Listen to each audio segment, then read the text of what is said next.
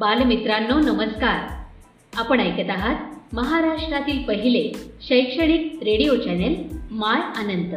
प्रस्तुत करता अनंत English school Satara. अधिक माहितीसाठी आमच्या अँकर dot F M slash my Anant. या पेजला आवर्जून भेट द्या आणि आमचे कार्यक्रम हक्काने ऐका.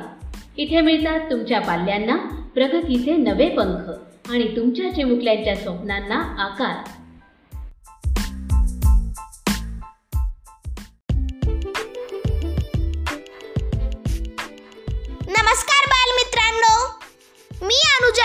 जाधव आज आपल्याला गोष्ट सांगणार आहे. त्या गोष्टीचं नाव आहे गुरुसेवेचा महिमा. त्रेतायुगात एक राजा होऊन गेला. त्याचं नाव होतं जन्मेजय. तो राजा परीक्षिताचा पुत्र होता. एकदा तो आपल्या भावांसह कुरुक्षेत्री एक यज्ञ करत असताना तिथे अचानक एक कुत्रा आला. कुत्र्याला पाहताच त्याच्या भावांना क्रोध आला. त्यांनी कुत्र्याला खूप मारले.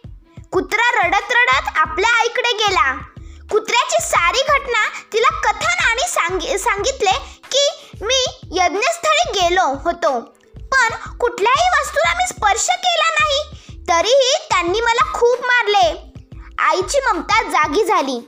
ती रागारागाने जनमेजायच्या यज्ञाच्या ठिकाणी पोहोचली.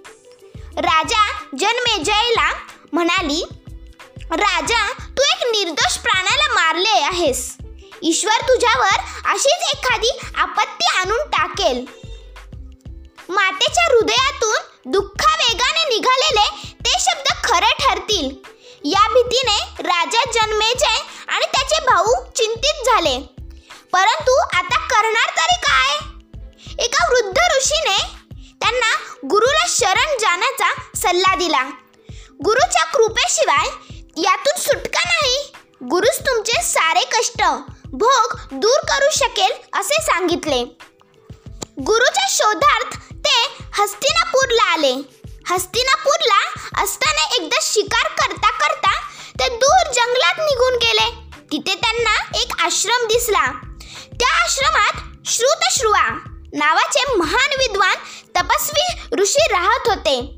राजा जनमेजयाने त्यांना आपली सारी व्यथा सांगितली आणि आशीर्वादाची कामना केली. ऋषी श्रुतश्रुवांनी राजाला सांगितले की तुम्ही माझा पुत्र सोमश्रवा याच्याकडे जा. तो संत आहे. तुमची सारी व्यथा तो दूर करील. त्याच्याकडे कोणीही याचक गेला तरी तो त्याला विनमुख पाठवत नाही. राजा जनमेजय सोमश्रवाकडे गेला. त्याचा आशीर्वाद घेत त्यांना आपल्या घरी येण्याची विनंती केली. संत सोमश्रवा राजांबरोबर जायला निघाले. राजांच्या भावांना मोठा आनंद झाला. त्यांनी संत सोमाश्रवाचा आदर सत्कार करून त्यांना गुरु मानले. त्यांची खूप सेवा केली.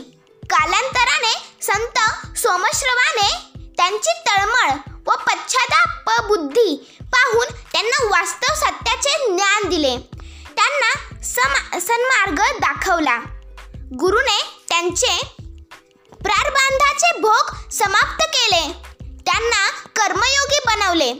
राजा जन्मेजय आपल्या भावांसह गुरुदेवाच्या गुरुदेवांच्या आज्ञेप्रमाणे वागत होता. सर्वांचा यथोचित सेवा सत्कार करत होता. काही दिवसांनी राजा जन्मेजयने तक तक्षशिला नगरीवर आजचे काश्मीर म्हणजेच स्वारी केली. गुरुच्या आशीर्वादाने त्याचा विजय झाला. पुढे कधीही त्यांच्यावर संकटे ओढवली नाहीत. याचं तात्पर्य असे आहे की सद्गुरु कृपा जोपर्यंत टिकून असते तोपर्यंत कोणतीही संकटे आली तरी त्यातून योग्य मार्ग सापडतो. धन्यवाद.